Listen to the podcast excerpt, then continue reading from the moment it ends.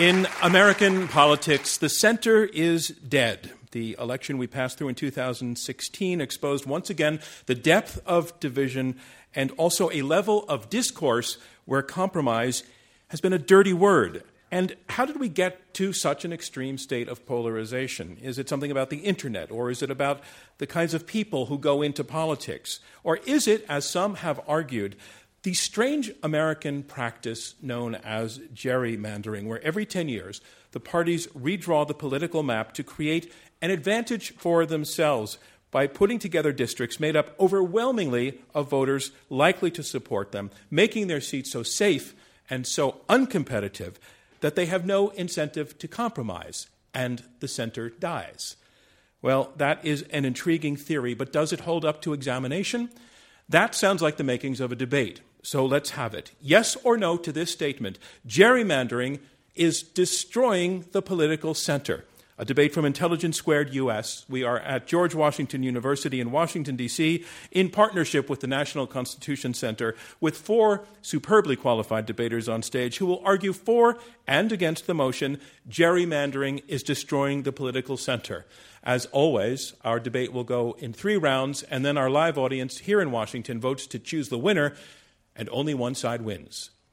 Let's go to those keypads and have you vote now as you come off the street on this motion. Gerrymandering is destroying the political center. If you go to the keypad, take, pay attention to keys number one, two, and three. If you agree with the motion, push number one. That means you're arguing with this side. You agree with this side's argument. If you disagree with the motion, push number two. And if you are undecided, push number three.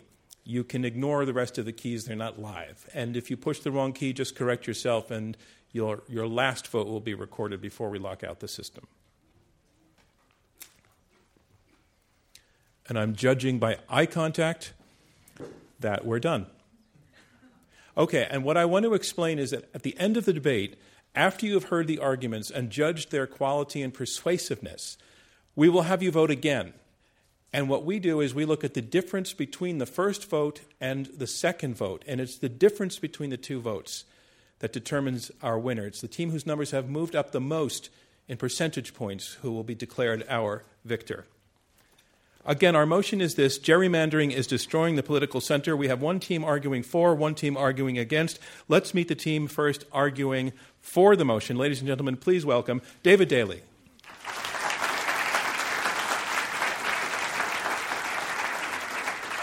Hi, David. Hello. So you wrote a book whose name uh, I'm not allowed to say on the radio or or in front of small children. So I will try to get around it. You, you, the name of the book is RATFA, and it ends in KED. The true story behind the secret plan to steal America's democracy. What what exactly does that term that I can't pronounce mean? Well, I like to uh, quote the great political philosophers of ACDC and talk about uh, dirty deeds done dirt cheap. It is a term that goes back to Watergate. You can trace it back through the redistricting battles of the 1990s um, as a, a, term for political chicanery. Um, and in this most vulgar of years, it seemed like a good way to cut through the system and uh, grab people's attention for a topic that might have put you to sleep in civics class back in eighth grade. Some time honored profanity. All right. Rat bleeped. Thank you. Thank you very much, uh, uh, David. And please tell us who your partner is. I am debating this evening with my friend Caroline Fredrickson. Ladies and gentlemen, please welcome Caroline Fredrickson.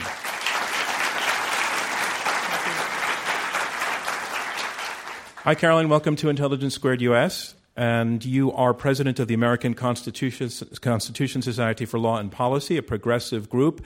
And we are wondering again, we're going to need a lot of background mm-hmm. throughout the evening. For those of us not so familiar with gerrymandering, we know that both parties do it. They have been doing it for a few centuries. Mm-hmm. Um, but does that mean that technically speaking, it's legal? It's not. Um, in fact, the Supreme Court has recognized that drawing lines to prevent a legislature from being, quote, collectively responsive to the popular will is actually co- unconstitutional and has questioned partisan gerrymandering. Uh, so, no, it's not. So, how do we get to a point where it's happening anyway? Well, this, as uh, I think um, people might uh, consider some of the Supreme Court decisions a little vague, um, and that's because they haven't figured out the standard to how to evaluate when uh, when the line has been crossed. Okay, and that's why we have a debate here tonight. Thank you, uh, the team welcoming for the motion.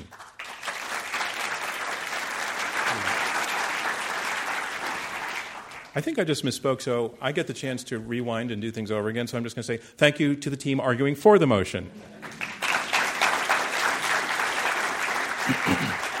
and you have two opponents. Please welcome arguing against the motion first, Chris Jankowski.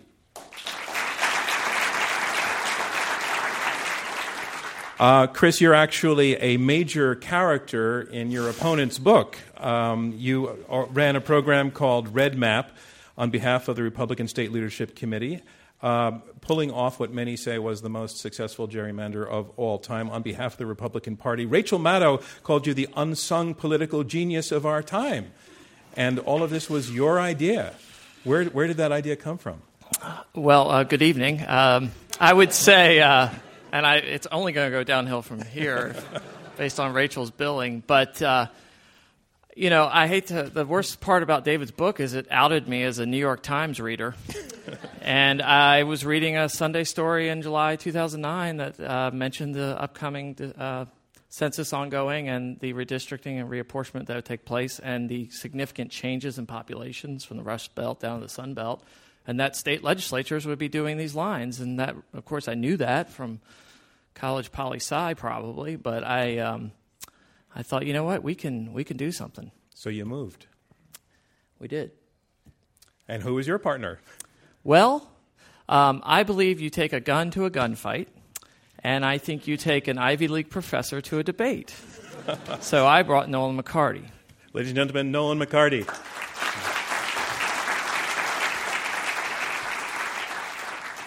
Nolan, it is Princeton indeed. You're uh, chair of the Department of Politics there, and, and, you've been studying politics and wrote a book called Polarized America, which looks at the causes and the results of polarization in American politics. But if are we being misty-eyed to look back to the past and say it's never been as bad as it is today?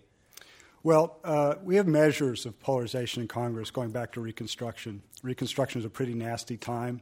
Uh, we just finished the civil war. One party believed that the other party consisted of traitors. Uh, it's worse now. Wow. okay, we got a heck of a debate coming up, ladies and gentlemen. The team arguing against the motion, which once again is gerrymandering, is destroying the political center. Let's move on to round one. Round one comprised of opening statements by each debater in turn. They will be six minutes each. They will be uninterrupted. And here, speaking first to get you to vote yes on the motion, gerrymandering is destroying the political center, Caroline Fredrickson. She is president of the American Constitution Society for Law and Policy. Ladies and gentlemen, Caroline Fredrickson. Thank you, and thank you so much for having me here. Um, so I was I was asked to to start off with a little bit of the the legal framework. Why do we actually do this? Um, so some of you may know that uh, that our Constitution requires that states uh, redraw our congressional and state legislative district lines every 10 years. Um, and as our country grew after its founding, it didn't grow equally, as you might guess. Some towns and counties grew larger than others. Um, and some jurisdictions actually took account of that and changed their district lines, um, but others didn't. So, for an example, um, uh, in Tennessee from 1901 to 1961, the legislature just ignored the requirement to redraw district lines. Another example in Alabama, you had, uh, in addition to the literacy tests and poll taxes that kept African Americans from registering to vote, you had malapportionment that helped preserve the power of segregationists in places like Lowndes County, Alabama. In that county, you had 15,000 approximately residents who had as many representatives in the Alabama Senate as the 600,000 residents of Birmingham's Jefferson County. Well, the Supreme Court ended this perversion of democracy in a series of landmark cases in the 60s, uh, ruling that legislative districts had to be roughly equal in population. Uh, they're known as the one person, one vote cases. Um, and so district ba- boundaries now are being readjusted to account for new population information. And so when the census is conducted at the start of the new decade, district boundaries have to be re- redrawn. And so we have this redistricting and, and gerrymandering. So, as, as you know, the gerrymandering is nothing new. Um, it's named after uh, Elbridge Gerry, who was the Massachusetts governor and future vice president, who in 1812 signed a redistricting plan that benefited his own party. It looked a lot like a salamander, and hence the gerrymander. Um, but just because it was done in the past doesn't make it any less insidious and any less anti democratic. And now we have these sophisticated technologies and maps uh, that allow it to become uh, so much worse. And as you know, maps uh, and are tend to be drawn by the state legislators.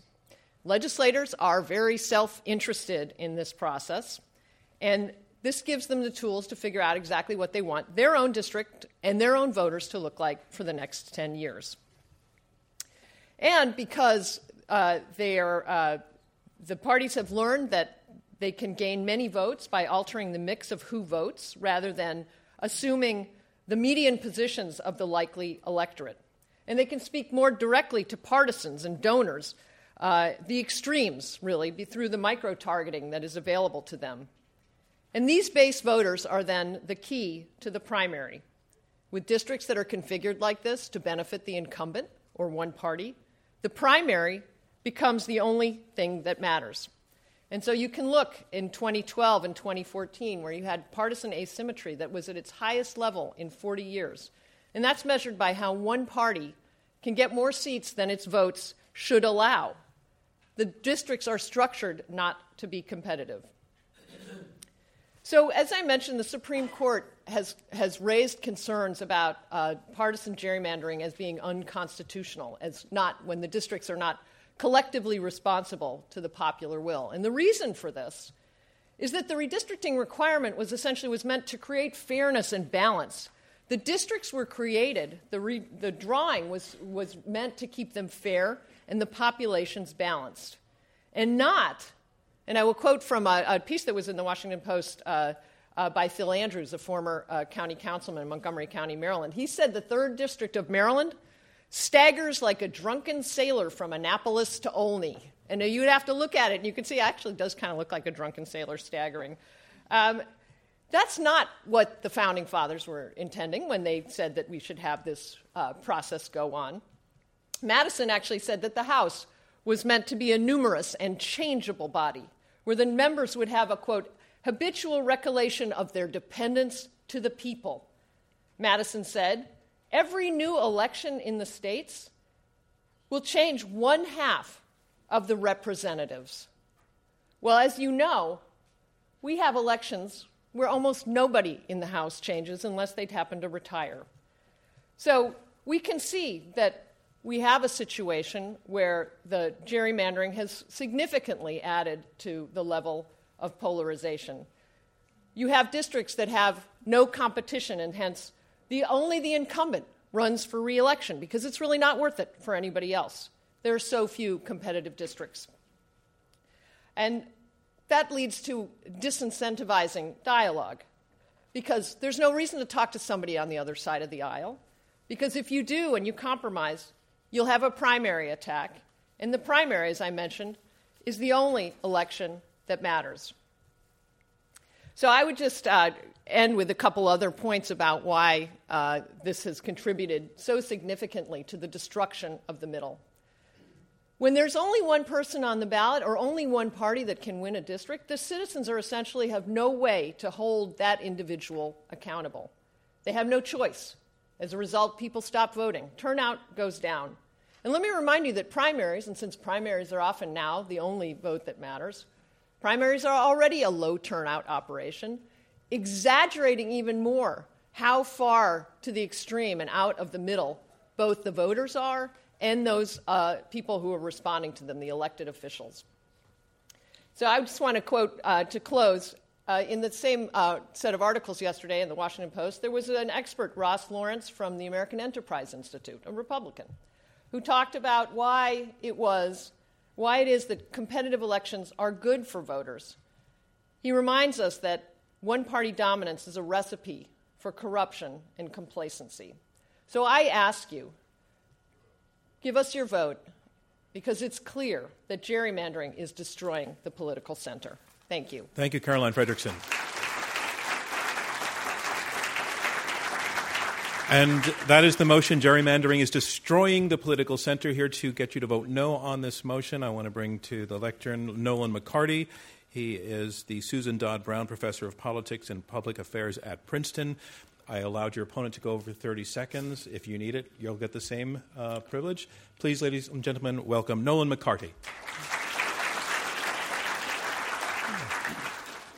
At the heart of tonight's debate is the question of whether gerrymandering can be blamed for what political scientists and others have called polarization.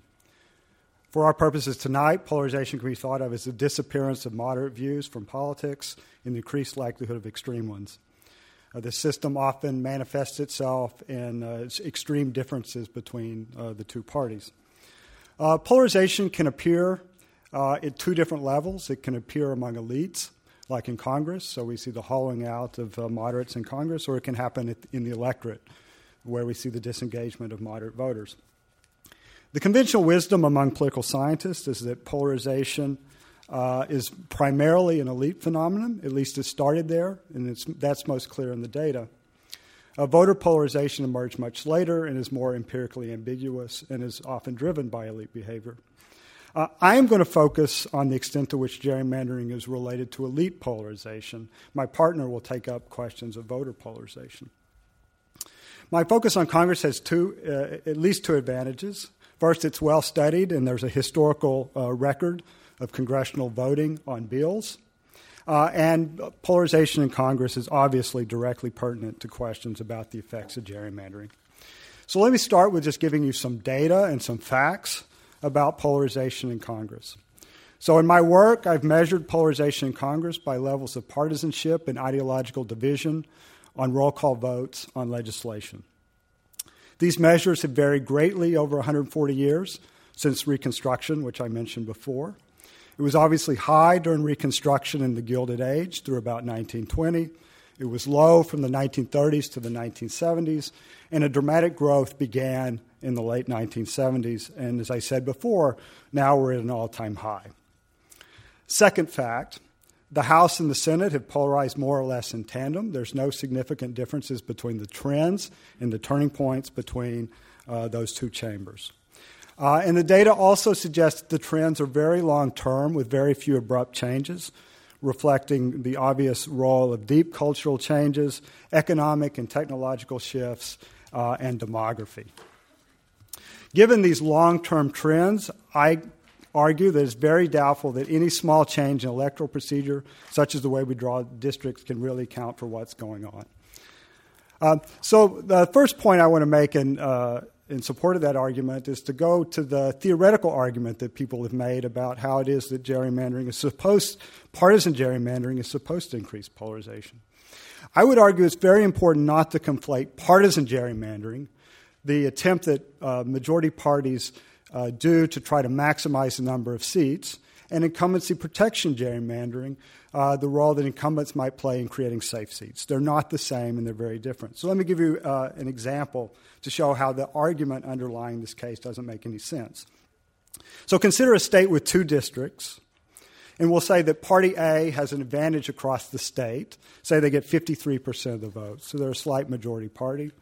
They get to draw the district boundaries and can do so to get any allocation of partisans into districts.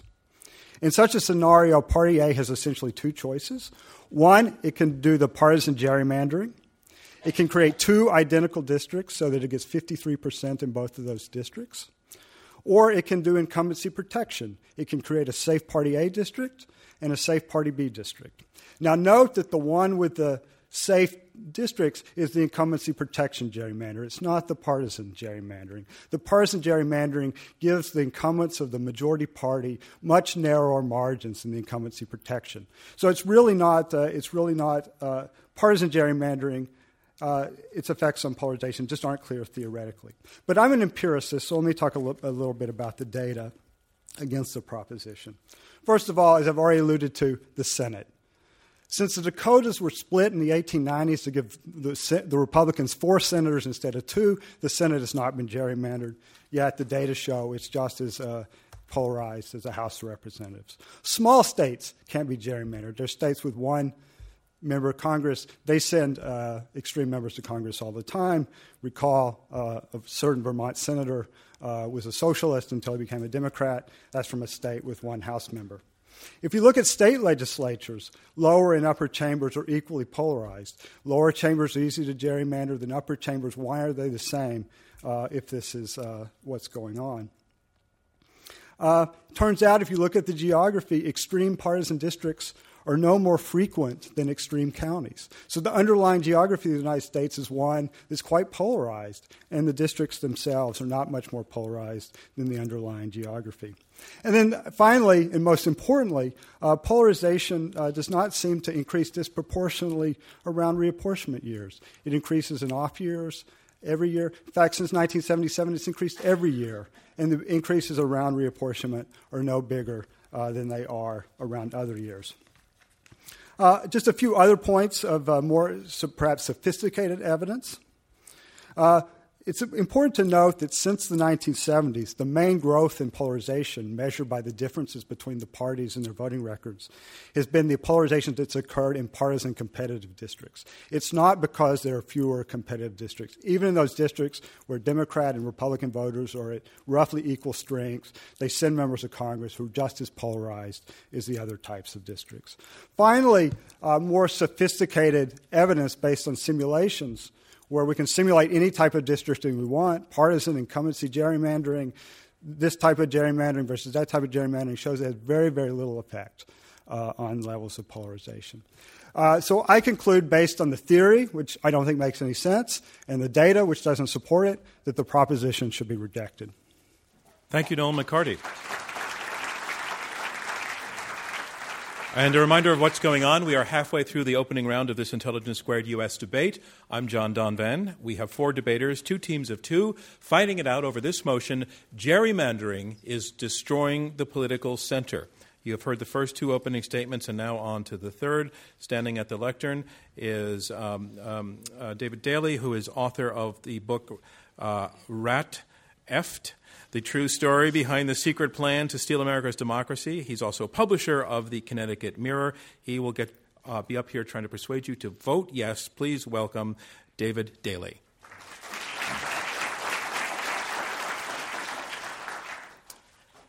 I want to tell you all a story about what happened in Florida in December of 2010, just a few weeks after upwards of 60% of the state's voters in 2010, a big Tea Party year. Voters couldn't agree on much of anything in 2010.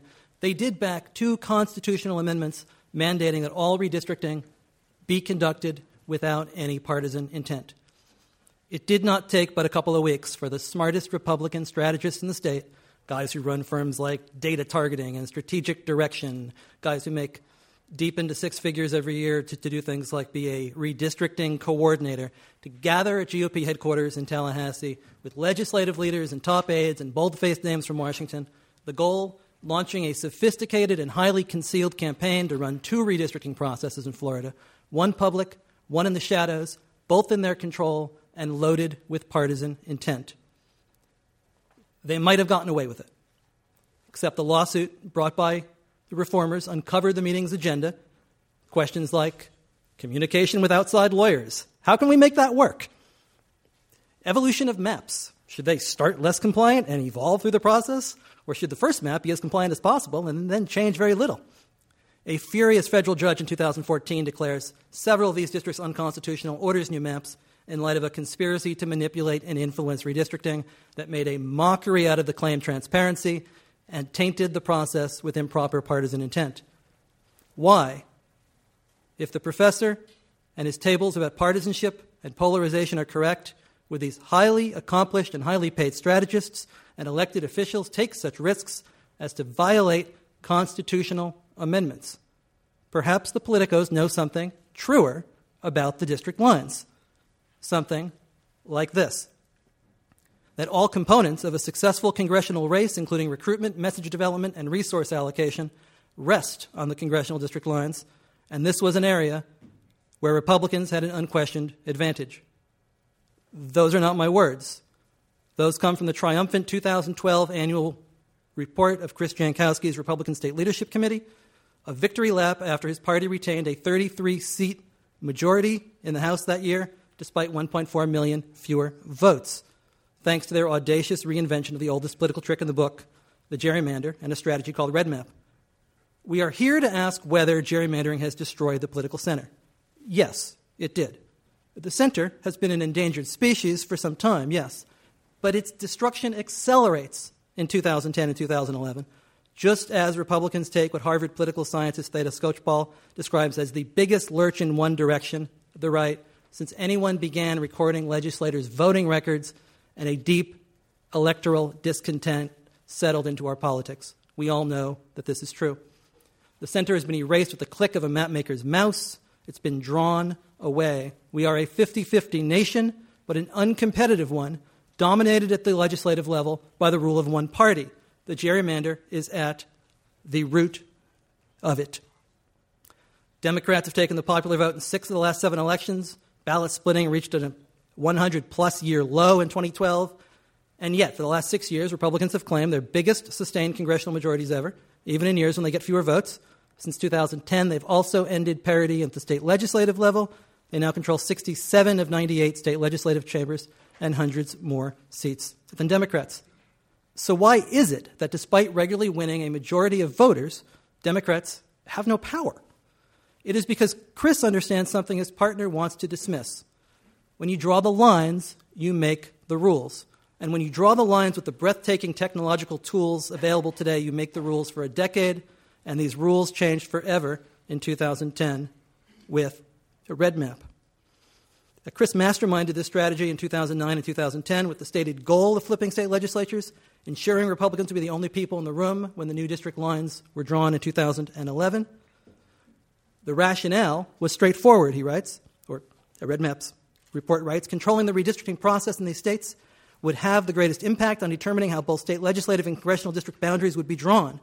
Drawing new lines in states with the most redistricting activity presented the opportunity to solidify conservative policymaking and maintain a Republican stronghold in the House for the next decade. This is how you destroy, even nullify the center and advance your agenda in a 50 50 polarized world. It's polarization that has made extreme gerrymandering so effective. When we are as polarized as this, the most essential element becomes where you draw the lines, how you distribute the voters. This is how the center gets destroyed, how National Journal can find 137 congressional centrists in 2002 and four in 2012. That's how Nate Silver can find 133 swing districts to 35 between 1992 and 2012. This plan works better than Republicans even expected. They were able in 2011 to draw 193 of the 435 districts themselves after the 2010 elections. Democrats had complete control over just 44. This election year, we were down to 37 competitive seats. Destroying swing districts and gutting these last outposts of centrism and debate is the goal. You could blame polarization for this. You could blame geography for this, you could blame partisanship for this, or you can simply take the Republicans at, at their word. Thank you. Thank you, David Daley.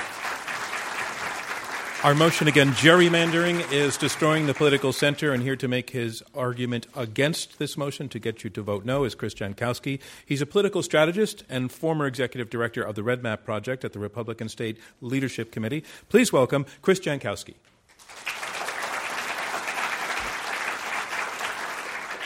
Thank you. I've I was briefly a prosecutor before I became a career political hack, and what David just did reminds me of when a prosecutor gets up and starts throwing out all kinds of unflattering uh, information to the jury, but it isn't really relevant to the charges.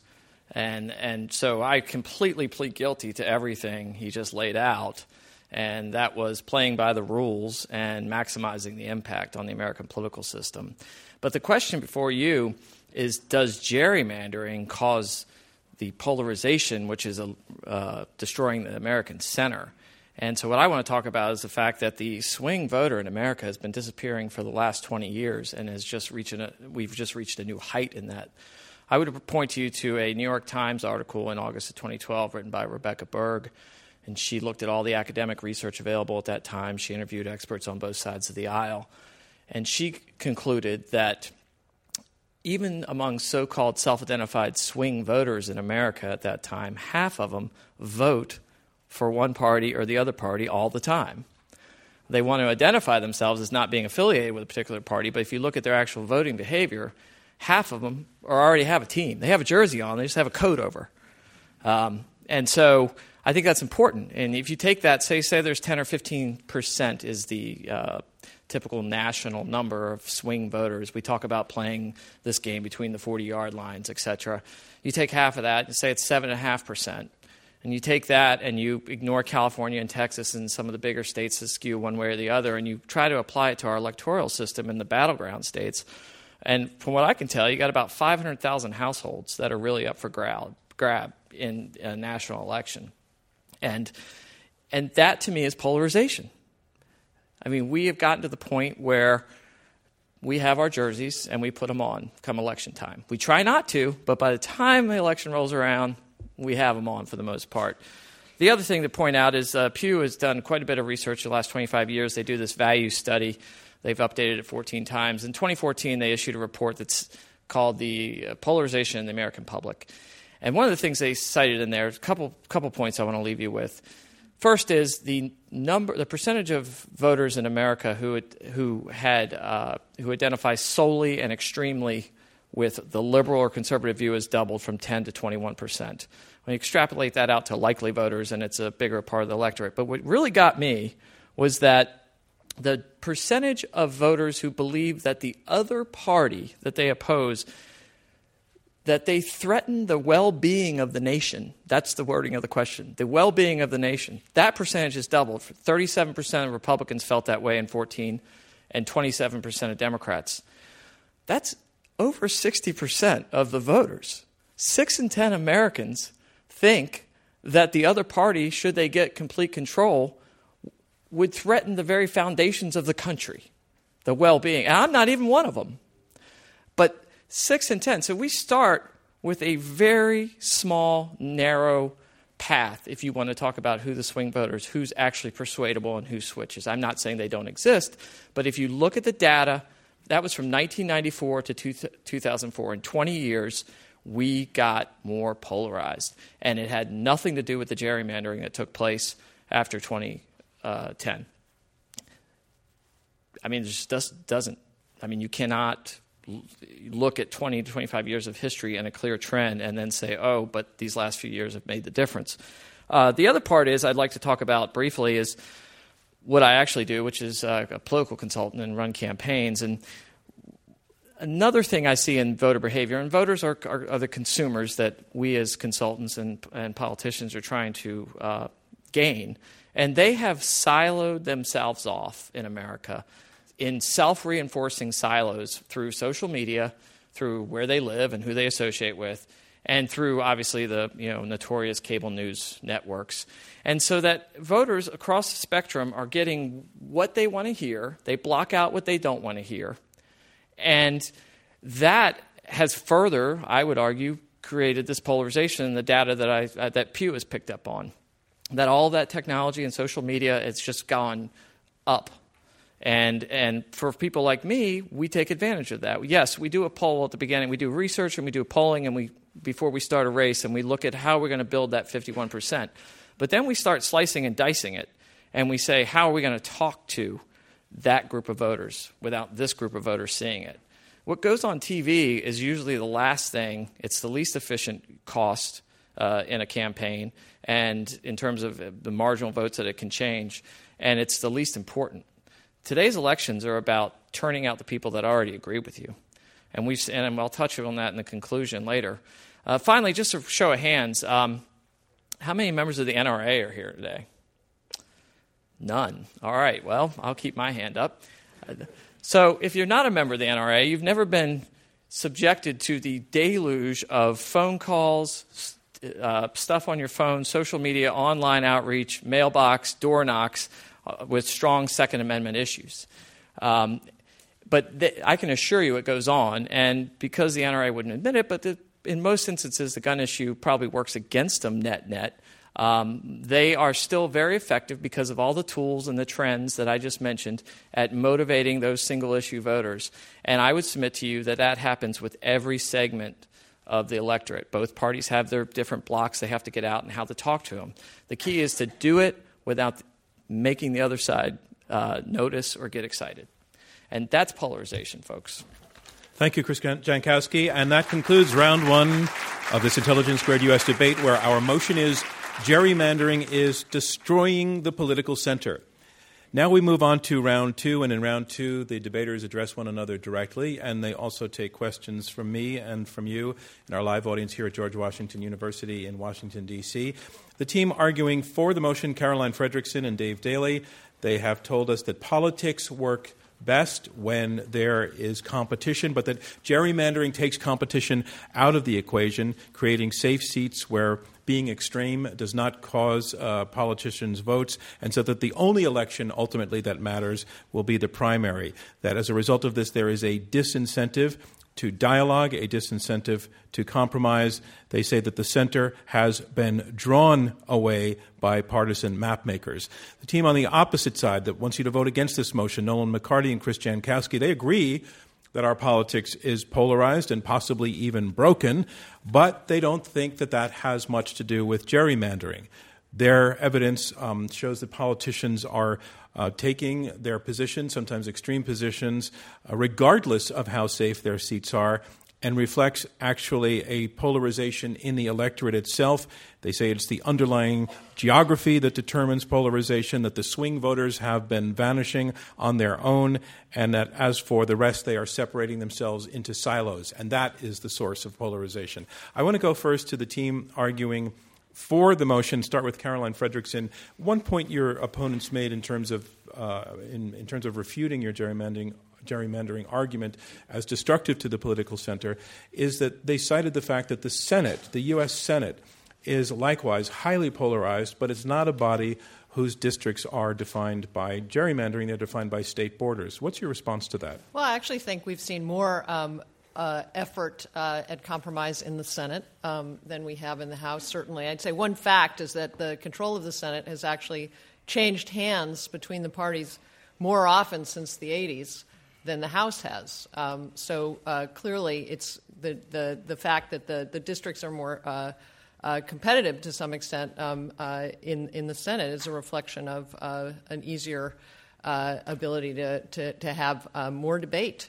Um, and the Senate is the place where they have actually tried to work together on some issues. Um, immigration reform, where you had Marco Rubio uh, uh, uh, working across the aisle. Um, and, uh, and I think, you know, I worked in the Senate for 10 years, and I think it was definitely, it's a place where there you had the, the Gang of 14. Um, you don't see anything like that in the House. Um, where um, they just talk to each other. One side only talks to each other, and some of the some of the most extreme behaviors have been uh, in the House. Okay, so Nolan McCarty, your, your point about the Senate being refuted by Caroline Fredrickson, who's saying that in fact the Senate does does have more of a functional center than the uh, House. I think she just made a wonderful argument for the filibuster.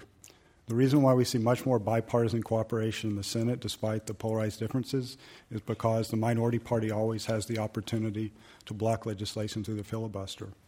I believe if we got rid of the filibuster, you'd see just as much partisanship in the Senate as you would see in the House, uh, and uh, which is sort of consistent with the data. Uh, I would, you know, also just point out, uh, you know, that also doesn't deal with the small state problem.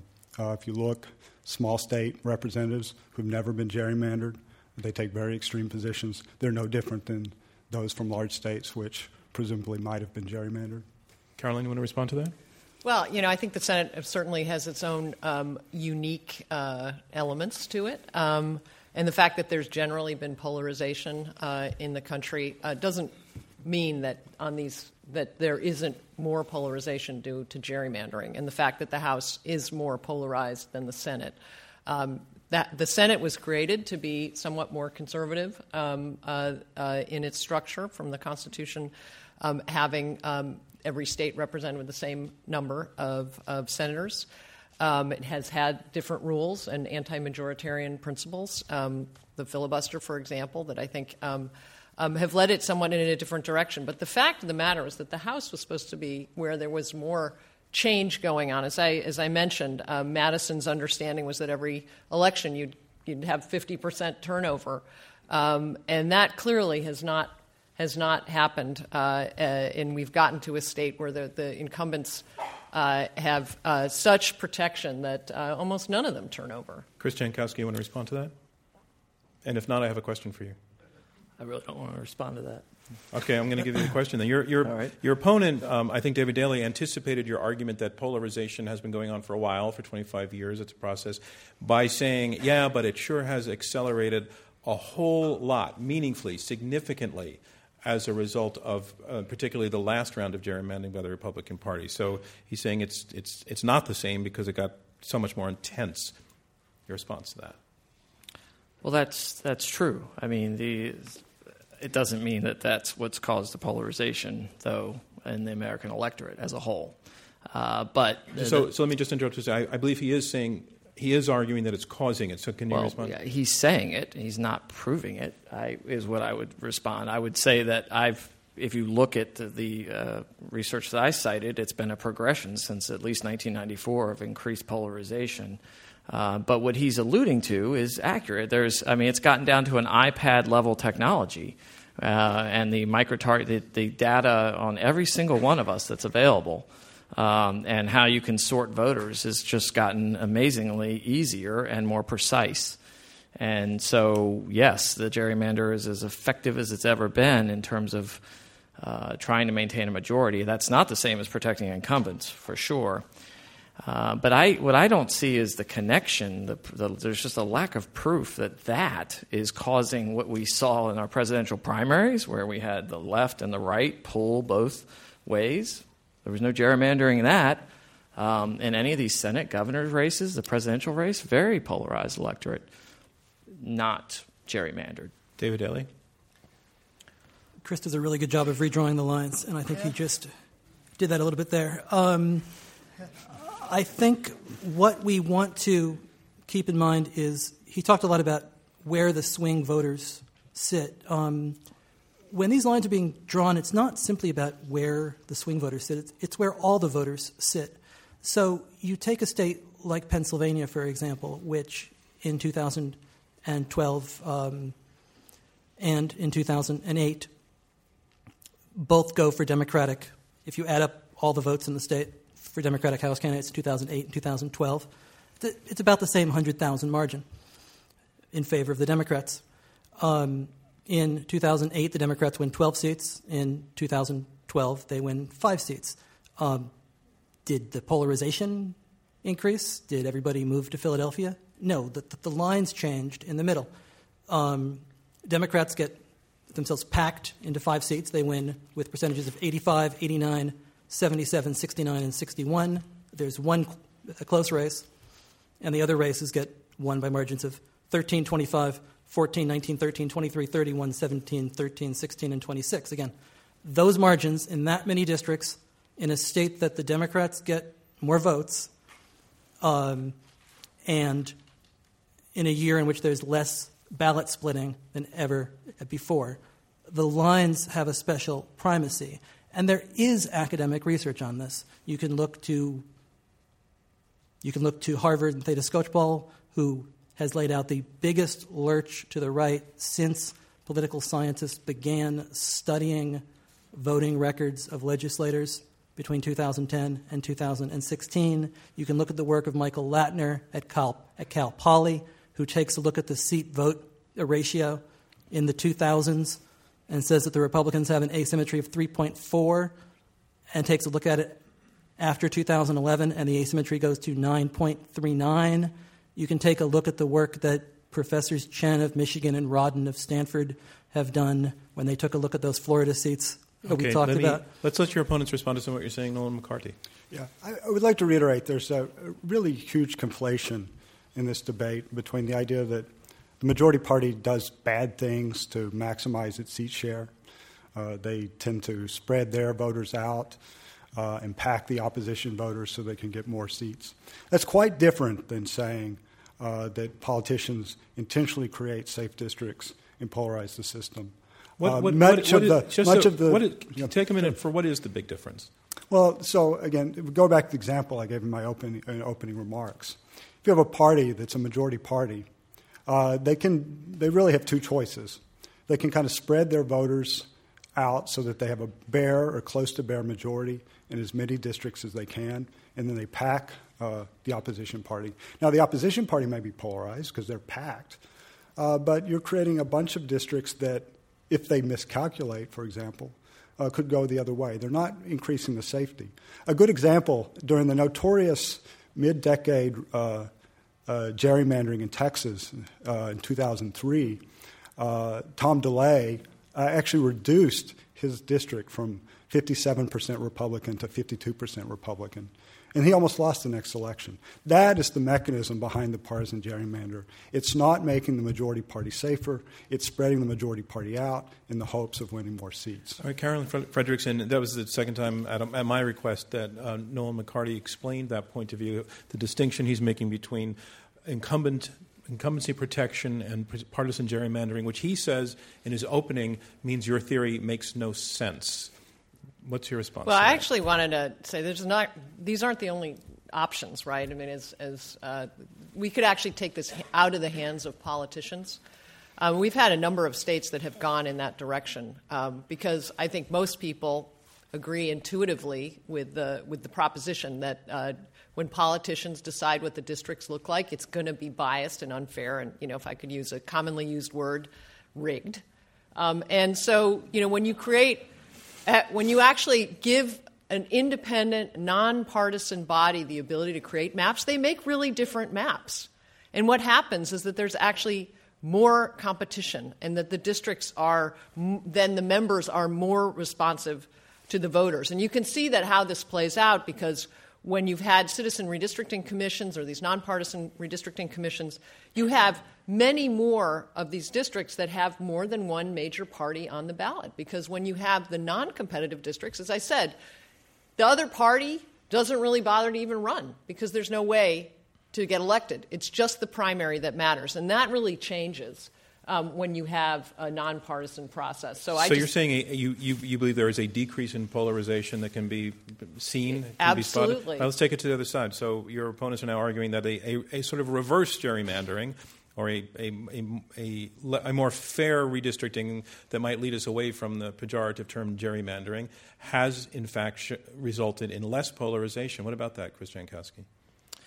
Well, I think that it's an inherently political function to draw these lines. And if you go back to our founders and the Constitution, they tended to put the inherently political things into the hands of the political people, which would be the, the, the legislative chamber. Uh, le- the legislative branch, if you will. And by political, and, do you mean an action taken to benefit one party's interests? No, I mean the people who are most uh, accountable to the to the voters. Okay. And uh, and subject to that, and so um, I, I'm not against reforming uh, redistricting. I'd just like to see a fair system. Um, I'm not, I don't think this system is necessarily the, the most fair. I think we need uh, some guardrails.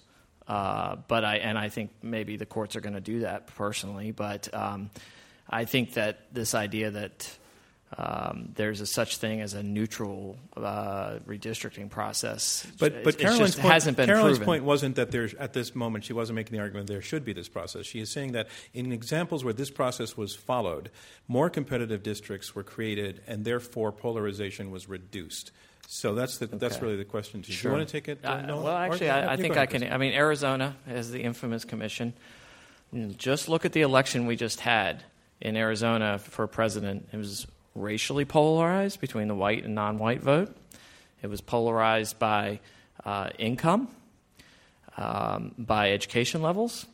Uh, it was just a microcosm of what went on in America. Uh, it, and, you know, those folks are, have picked their jerseys and they have picked their team. And the fact that they're stuck in a particular uh, district, congressional district, that may be more competitive and more f- more uh, fair, if you will, doesn't change that their behavior. It doesn't make them less partisan. Um, you run a statewide race in Arizona the same way you'd run it in Pennsylvania, which, by the way, Trump won this year. So I think it does defeat some of the, the taint on the redistricting that was done in Pennsylvania. Uh, would you like to respond, David Daley?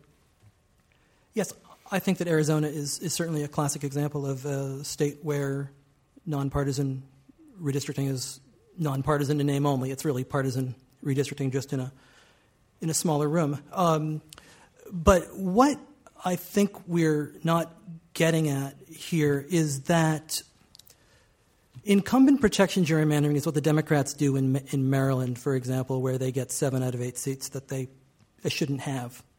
It should probably be, be a 5 3 delegation if you were to, to go you know, based on, on fairness.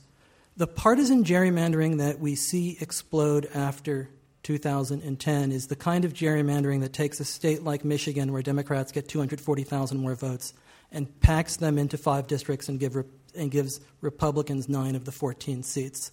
It's taking a 50 50 state like Ohio and making the delegation 12 4. It's taking a state where in 2012 more votes again for Democratic candidates, but the delegation goes 10 3 Republican. Um, and that can't but affect the kind of politics we have. There is still a center in this country. There is still a center where folks, and you can look at the polls 55% in favor of, of common sense gun control, 50 44 on abortion, should the next president support or oppose climate change? 69.23. Should we let undocumented immigrants stay who meet certain standards? 72%. There is a center, even on the issues that we are told are the most hot button.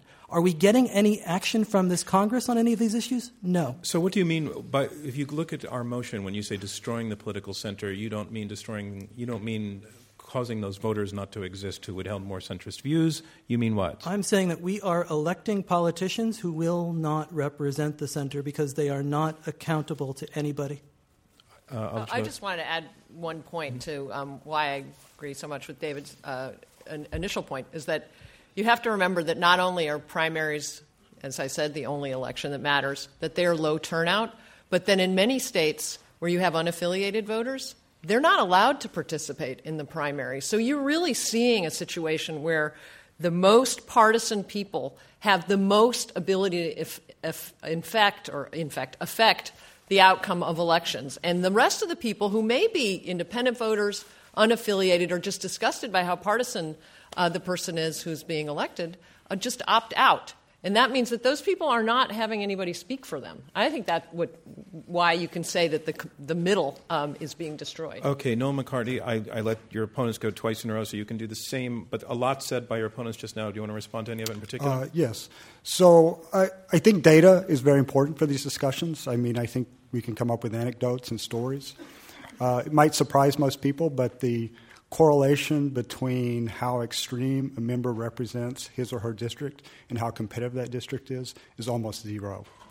The Republicans in safe districts and in competitive districts are just as conservative. Democrats who represent safe districts and competitive districts are just as liberal. Uh, so, it, so I agree that, that lots of things can be done by the majority party to skew in favor of them in terms of the number of seats. But whether or not that is actually reducing the number of moderates in Congress, uh, it, it, just doesn't uh, jive uh, with the data. Uh, on the point of nonpartisan redistricting, the best example of that is the state of Iowa. In Iowa, bureau- two bureaucrats get in a room and they redivide the state into four quadrants and they just move the boundaries just to make sure the four quadrants are the same. You can't imagine a more technocratic exercise in gerrymandering than that. Uh, but uh, the members of the Iowa delegation are just as uh, extreme uh, within their parties as we would be expected if it were a state that didn't have that. So you're saying the safetiness of your seat has nothing to do, does not correlate with the extremity of a politician's views? Not really. Uh, okay, on the Republican me, side, it's zero. On the Democratic side, minority districts are quite different, but let, among non-minority districts, there's bring, almost no correlation. Let me bring that back to your opponents because it's sort of a direct assault on their premise that there's a little incentive to um, to compromise whatsoever. But, but you, what, what, do you make of that, uh, David Daley? I think the danger here is that what we've created is a system in which there is no way to hold a, a party accountable or individuals accountable. Um, and I look, I look again. I look at, um, and I think that there is, you know, plenty of data here from serious uh, thinkers whether they're Stanford or whether they're at Harvard, um, or or many other other schools who who have noticed and observed what changes in 2010 Um, it's not it's not necessarily rocket science to see how these lines move and what the result is in our politics. Um, and I I go back to I go back to North Carolina um, and a new district that was drawn for that was a Democratic district out in the mountains, a part of the state where Heath Shuler, formerly a, a quarterback here in Washington, uh, played. And they crack Asheville in half, split it in two, um, and it elects a second Republican, a guy named Mark Meadows. And it's Mark Meadows who goes to Washington and essentially is the, is the key driver behind the government shutdown in 2012, is the key driver behind the parliamentary move to oust John Boehner last year. And Mark Meadows would not have been in Congress had that district not have been drawn in that way. That district once sent a conservative Democrat, a moderate Democrat, somebody who opposed Nancy Pelosi. After redistricting, it sends somebody who shuts down the government and goes after the Speaker of his own party. All right, I want to go to audience questions now, and the way this will work, um, if, if, you, I'll call on you. If you could stand up, we need to hear your voice also through our recording. So please wait for a microphone to be brought to you. There will be people walking around.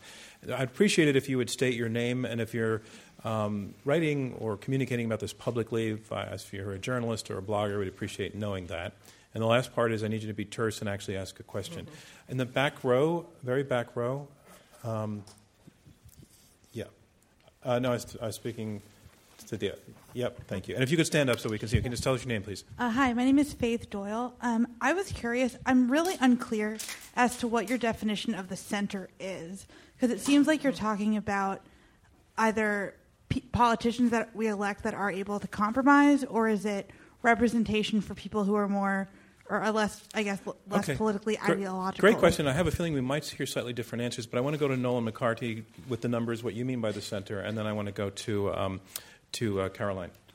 Uh, at one time in the United States House and in the Senate, there were a number of uh, Democrats who compiled more conservative voting records than many Republicans, and many Republicans who rec- uh, compiled more liberal voting records than many uh, Democrats. So there was a center in which the parties were close together and they interacted and they overlapped. Uh, in the data now, that's, that's missing. We don't see those sorts of conservative Democrats, liberal Republicans. Uh, there's, a, there's a gap. So, to use Chris's term, there, were, there was a time when people would put on their jerseys, but they wouldn't always play for the team. Uh, they would occasionally dance with the other, the other side.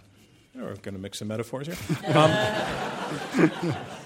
okay, so by center, so by the center, you mean being able to cross compromise, vote for not strictly with the party, with the tribe. Um, I don't have any question. disagreement with that. I'd say, you know, from my experience, uh, as I mentioned, I spent in a number of years up uh, uh, working. Uh, in the Senate, I also worked on the House side, and, and there was so much more uh, collaboration. Um, certainly, things were partisan um, uh, in those days. But uh, the change has been, I think, the fact that there, it's very hard to work across the aisle and not get in trouble.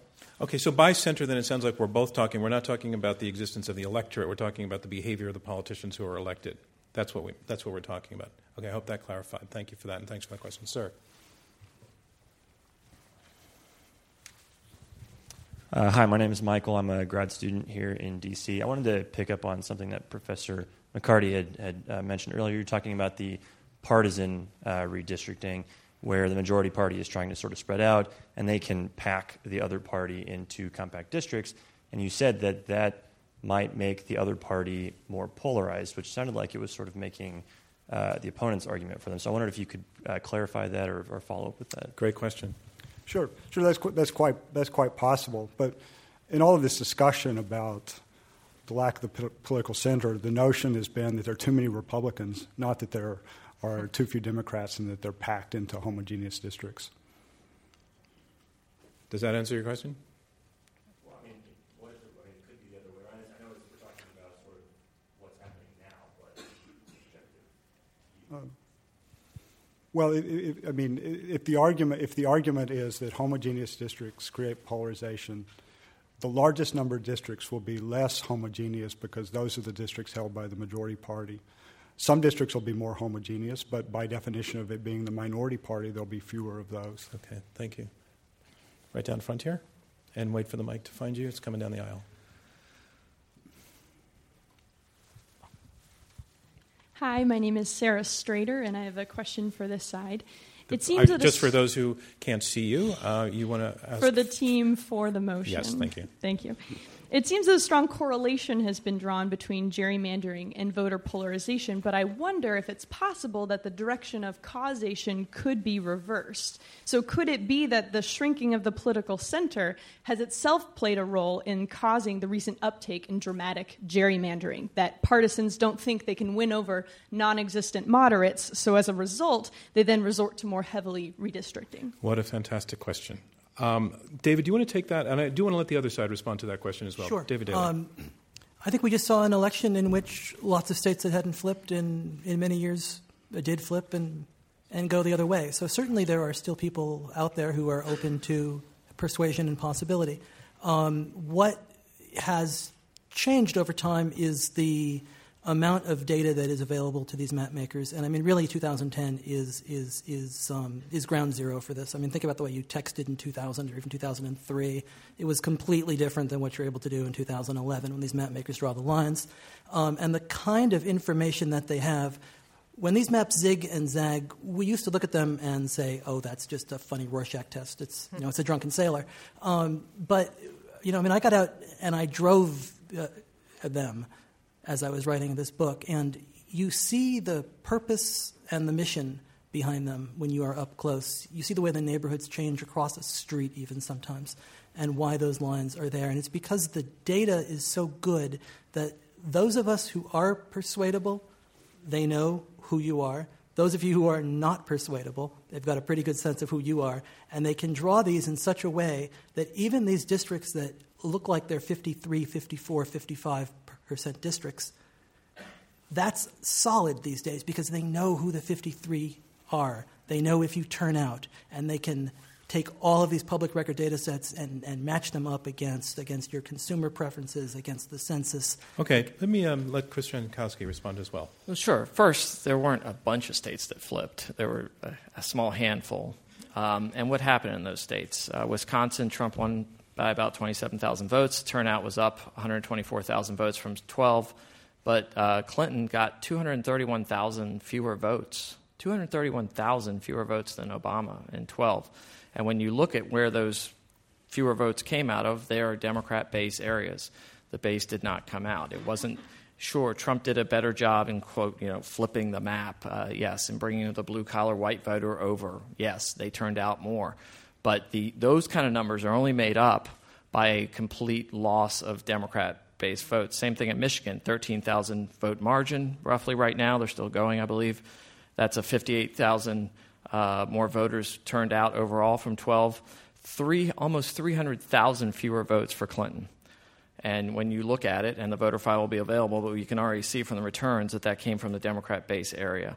So bases adjustments in bases are changing these elections and flipping them. Um, and how does, and, how does what you're saying how does what you're saying support your point in the in the motion argument of well, the motion?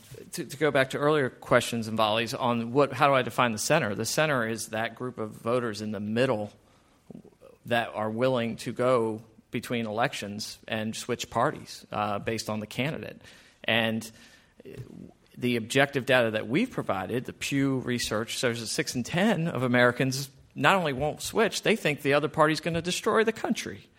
Um, and it doesn't get that much better for the next 30%. Uh, but, and, and, so what I see over and over again, you can talk about the issues without putting a partisan label. You can talk about gun control, you can talk about education, you can talk about school choice, you can talk about abortion, you name it. And you can focus group it, and I have many focus groups. As soon as you start putting partisan labels on it, and a label on candidate X is a Republican, this is a Democrat, people divide, and that narrow center is very small. That is the polarization. Gerrymandering has been indicted, convicted, and sentenced to life tonight, and fine. It doesn't prove their proposition. America is divided and polarized, and you can see it from the last uh, what happened last week. Okay, I want to point out that we have two definitions of center now to go to your question. One, one is about the voters, and one is about the behavior of politicians. So you have to sort that out as you vote. Do you want to respond to that? Because I want to. I'm going to go to some more questions unless you'd like to respond. Well, I just uh, just as a maybe Caroline a slight corrective is that I think one of the things we don't often connect are the the, the gerrymandering and then what uh, legislatures do afterwards. And I think what we saw in several of the states um, that Chris was talking about was that the states. Um, through the redistricting process, uh, targeted just a small number of districts and flipped the state house, and then immediately moved to put more restrictive voting measures on the ballot.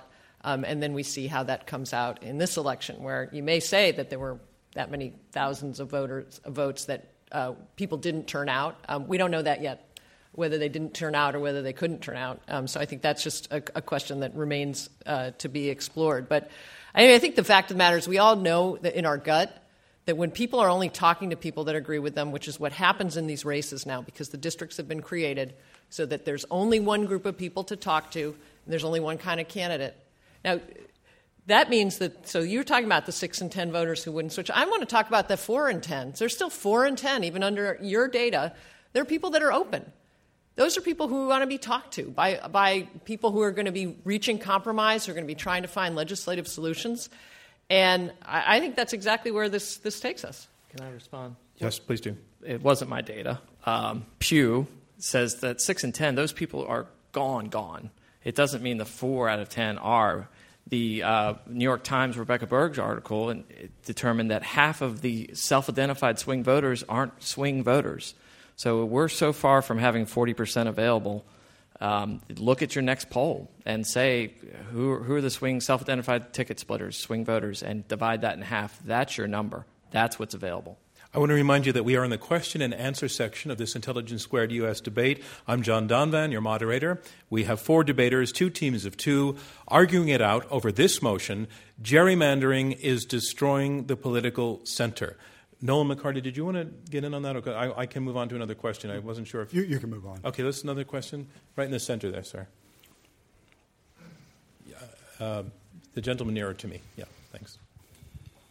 Thank you so much. Uh, my name is Jin. I'm a resident of DC. Um, just curious about perception. If people believe that gerrymandering by the opposite party is causing polarization and they therefore become polarized due to that belief. So, con- even conceding that maybe gerrymandering doesn't have any practical effect, people believe that it causes polarization and becomes so. Doesn't that add to the polarization and therefore the destroying of the middle? Let me um, let Caroline, or actually, let's. Uh, we haven't heard from you, David, in a while. Is the story of gerrymandering itself causing polarization? Is the narrative about the process of gerrymandering resulting, I think you're saying, in people being disaffected and causing polarization? It could be. Uh, I don't. I don't. I don't have any. I don't have any any data on that, um, or any any sense that that's the that that's the case. Um, I mean, I think that there is more awareness of this issue because I think it's happening at every level of our democracy. Um, it's happened not only at the congressional level, but it's happened at the state level in very, very deep and dramatic ways.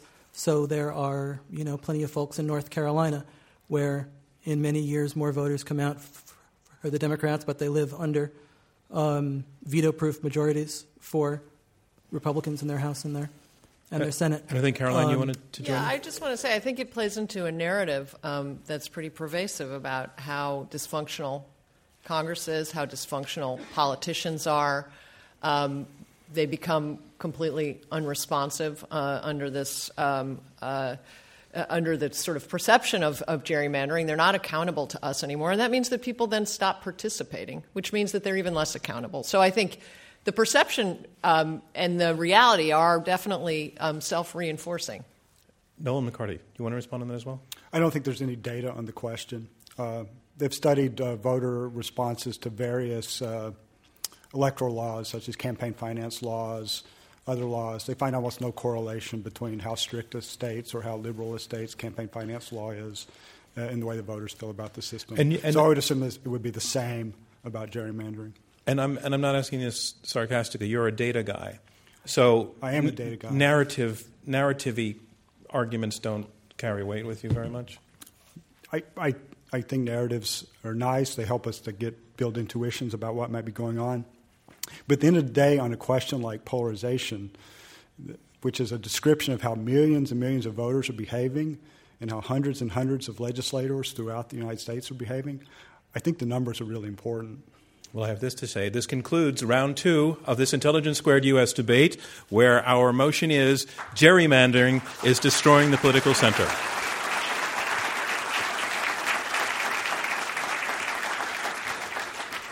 And now we move on to round three. I want to remind you that right after round three, you're going to vote a second time. And I want to remind you that the way we determine victory is the difference in percentage points between the first and the second votes. Whoever's numbers go up the most. Round three closing arguments over this motion gerrymandering is destroying the political center. These statements will be brief, they will be two minutes each. And first, to make her statement in support of the motion to get you to vote yes, Caroline Fredrickson, President of the American Constitution Society. Thank you. Well, I just I want to tell a little story because I actually think narratives are really important in politics. Um, um, I want to tell you about Dale Schultz, who's a former uh, Republican state representative in Wisconsin. He served 30 years. He's the plaintiff in one of the cases that's moving forward that's challenging partisan uh, gerrymandering as a violation of the Constitution. Um, he served in both the House and Senate uh, of the Wisconsin State House. He was Senate Majority Leader. He retired in 2014 uh, because uh, the environment had become so partisan uh, in, in Wisconsin. And he may be a Republican, but he was critical about how the State House had become so extreme so full of gridlock with no role for moderates. Uh, and when the 2011 districts were drawn, his district was drawn to be way too conservative for a, a moderate like him. So in 2014, he led the effort for nonpartisan redistricting in Wisconsin, but the Republican legislature wouldn't even have hearings. I just want to leave you with his quote. He says, It's just sad when a political party has so lost faith in its ideas that it's pouring all of its energy into election mechanics. We should be pitching as political parties our ideas for improving things in the future rather than mucking around in the mechanics and making it more confrontational at the voting sites and trying to suppress the vote. Thank you. Thank you very much, Caroline Fredrickson. The motion again gerrymandering is destroying the political center. And here to make his closing statement against the motion, Nolan McCarty. He is professor and chair of the Department of Politics at Princeton University. Uh, thanks. Um, a lot of this has been made of the lack of competitiveness in House elections uh, throughout this debate. Uh, so the question is is it true? And my answer is yes, with a lot of very large buts. Uh, first but is that from 2006 to 2010, the House of Representatives suffered the largest three party swing since the 1930s. So gerrymandering and polarization have been going on for a long time. And in recent memory, we have as much turnover over three elections uh, as we've seen since the 1930s. We have measures of competitiveness. How competitive are the districts? They tend to not change very much after reapportionment, but they change a lot mid decade. There are long trends in competitiveness. They have almost nothing to do with reapportionment. The reason why there's so little uh, competition uh, in House elections has to do with two major realignments that this country has witnessed over the past 30 years. The first, and the best known, is the Southern realignment, where we went from a situation in which there was monopoly control of the South by the Democratic Party, uh, and it transitioned to a competitive system where Democrats and Republicans were competitive, and finalized into a situation where the Democratic Party is not very competitive in House elections that are not minority districts. A second realignment is in the Northeast. The Northeast went from a, a, uniformly Republican region for the most part, transitioned to a competitive region where Democrats and Republicans competed, and has become a Democratic stronghold. None of that had to do uh, re- realignment. Those are broad uh, trends. And finally, let me make one last point. I think one of the things we learned last Tuesday really reinforces my point. As we all know, uh, Donald Trump lost the popular vote, which appears to now be by 1% or 1.5%, yet won the Electoral College uh, in a pretty substantial way. That's exactly the phenomenon that, that the proponents have been complaining about that the Republicans are getting more seats than votes. That has nothing to do with gerrymandering. That's just where the American people are and where they live. Thank you, Nolan McCarty. The motion again gerrymandering is destroying the political center, and here to summarize his position in support of the motion, David Daley, author of Rat F blank blank KED, the true story behind the secret plan to steal America's democracy. Here's David Daley. Thank you so much for being here tonight and listening to us. We do have data on what's happened since 2010. We know that the middle has lost 99% of its representation in Congress over these last 20 years. We know that this does not happen by accident or because we have self sorted ourselves. We have the data from Harvard showing the largest lurch since 2010 in one direction. We have political scientists who often doubt the role of the gerrymander in this, who study the maps that came out in 2010 and call it things like extreme statistical outlier, the most biased I have ever seen, a one in a thousand shot of actually not having partisan intent. We know what has happened both from data and from living through it.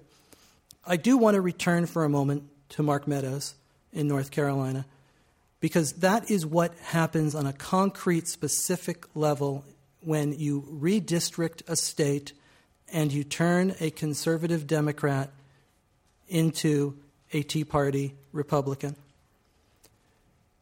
Meadows represents a district that is 75% white, the average is 63. 9% Latino, the average 17. These are the numbers of these districts that the far right that has stopped so much in Congress over the last six years represent. They've drawn them for themselves. This is not about partisanship, this is about democracy. Our elections are not games. Our principles are too important to be subject to every 10 years arms wars over district lines that make our politics more nasty, more negative, way more expensive. We are the only democracy that allows this to happen. We've seen the ferocity with which partisans will fight to keep it. Nothing will change until we take it back. I ask for your support of this motion as a first step. Thank you. Thank you, David Daley. And that motion, one more time gerrymandering is destroying the political center. And here to summarize his position against the motion, Chris Jankowski, former executive director of the REDMAP Project. Thank you. I wasn't going to bring it up, but Caroline brought up Senator Schultz in Wisconsin. Uh, let's talk about that. Uh, Senator Schultz is a what we would call in our party a known moderate now, uh, and he was not happy with the results of uh, the elections in 2010, where his party actually took control, and uh, there were more conservative members in his party that had uh, the leadership and the control. He did not support Governor Walker's budget reform, public union uh, reform, did not support any of that. Uh, but we had a two vote, and REDMAP picked up two, a two seat majority, not just a one in Wisconsin Senate. So we were able to get all that through. What people don't realize is because Scott Walker did win his recall, we actually lost control of the state Senate uh, in those recalls. Uh, the first wave in August of 2011, we won. We won. We held on to one seat. We lost a seat. We held on the other seat by 471 votes after 30 million dollars was spent on those state senate elections. There were t- a, a, few seats up under Governor Walker the following June. Uh, all of this under the old lines, and uh, we actually lost control of the chamber by one vote. But by then, there was going to be new. You know, the new lines had already been passed, and they would go into effect. So they picked picked it back up in November. Those lines that uh, were in place through the recalls, though, were passed by Republicans in 2000. Democrats took complete control under them. They lost it back and forth. So I'm not sure that you know Senator Schultz had a lot to complain about about the gerrymandering in Wisconsin. Uh, but I would also say that the, the, state of Wisconsin was galvanized. You were either for Governor Walker or against, and there was no undecided vote. Uh, and that had nothing to do with gerrymandering. It just didn't. So I just want to take a quick minute. How many people know somebody, friend, colleague? I just want you to know you have 12 seconds left. Who, no matter what you tell them about the last election, they were going to stick with their candidate. One person in your life. One person. I would say almost the whole room knows one. Real quick, how many people know two people in their life? All right. That's my point, folks. Time is up. Polarized. Thank you, Chris Jankowski. And that concludes round three of this Intelligence Squared U.S. debate, where our motion is gerrymandering is destroying the political center. And now it's time to learn which side you feel has argued the best. I want to ask you again to go to the keypads at your seat. The vote is the same as at the beginning, except now you've heard the arguments. The motion gerrymandering is destroying the political center. If you agree with the motion, if you want to vote yes, vote with this side, push number one. If you disagree with the motion, you're voting no, you're voting with this side, push number two. If you became or remain undecided, push number three. And just as before, um, we'll have uh, we'll lock out the vote in about 15 seconds, and then we'll have the result in about a minute. Uh, no more like a minute and a half. Okay, looks like uh, from eye contact again, everybody's back with me. So uh, one thing I want to say is, uh, um, you know, I said at the beginning we wanted to devote, dedicate this to Gwen Ifill, who was uh, the PBS News anchor, NewsHour anchor who passed away today because of her rep- how deeply she represented civility and truth, a search for the facts. I want to congratulate this panel for living up to that. Um, this is, a, as we all know, it's a very tense time. There have been some bad feelings. I felt on this stage what we saw was a demonstration of civility, respect for one another, and uh, search on both sides for the truth. So I want to congratulate our debaters for the way that you did this. And I also I want to thank Jeffrey Rosen and the National Constitution Center for partnering with us. You are a terrific partner. The National Constitution Center is an hour and a half train ride from here. It is well worth a visit. I mean, it is really well worth a visit up in Philadelphia. Uh, Intelligence Squared US is a nonprofit organization. Um, I know that uh, you paid ticket prices to get in here, but ticket prices don't come close to covering what it costs us to uh, to do this program in the cities that we do it in. Uh, it's a philanthropy. Our our podcasts, our radio broadcasts are sent out into the world for free. Um, we are used now in hundreds of schools. So if you support what you heard here tonight, we would very much appreciate your going to our website, iq2us.org, and making a donation. Uh, it would mean make a great deal of it would mean a great deal to all of us. Um, our next debate, we're going to be in New York City on November 29th at the Kaufman Center. The motion uh, will be looking at we'll be looking at President Obama's foreign policy legacy. Um, our panel will include military historian and former counselor at the Department of State, Eliot Cohen, and Derek Chollet, who is a former Undersecretary of Defense. He's author of a book called The Long Game, which is described as being the closest anyone will come to understanding the thinking behind Obama's foreign policy. On December 7th, uh, we will be again partnering with the National Constitution Center. Uh, our motion will be uh, whether we, well, I don't have it phrased as a motion. I'm telling you what the topic is. It's going to be over whether or not we should be calling a constitutional convention to amend the Constitution, which, in light of tonight's discussion, uh, gets even more juicy. Our debaters will include uh, Harvard Law professor Lawrence Lessig and Mark Meckler, who is a grassroots activist and a uh, co founder of the Tea Party Patriots. Tickets for that are still available through our website. And I do want to mention this um, if you can't get to our debates, and we're delighted that everybody got here, we love coming to Washington and to GW for this reason, to see all of you here, but you can watch our debates. Um, um, and listen to them a, a, wide variety of ways. Our newest addition is that we are now available as an app on Roku and on Apple TV. So if you have Roku or Apple TV, you can just search through there. We also have an app uh, where you can watch and listen to debates on your phone through the Apple Store and through the Android Store. Um, and for all of this, just to learn more about us completely, our website has everything uh, going on there iq2us.org. Thank you very much. Okay, I have the results now. You have voted twice. The motion is this gerrymandering is destroying the political center. I want to remind you that it's the difference between the two votes that determines who our winner is. Let's look at the first vote. In the first vote, gerrymandering is destroying the political center. 62% of you agreed, 8% were against, 30% were undecided. The team arguing for the motion, let's look at their second vote. Their first vote was 53%, their 62%. Their second vote was 53%. They lost nine percentage points.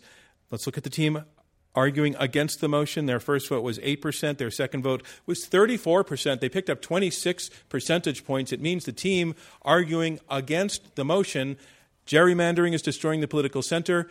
Named our winners. Our congratulations to them. Thank you from me, John Donvan, and Intelligence Squared US. We'll see you next time.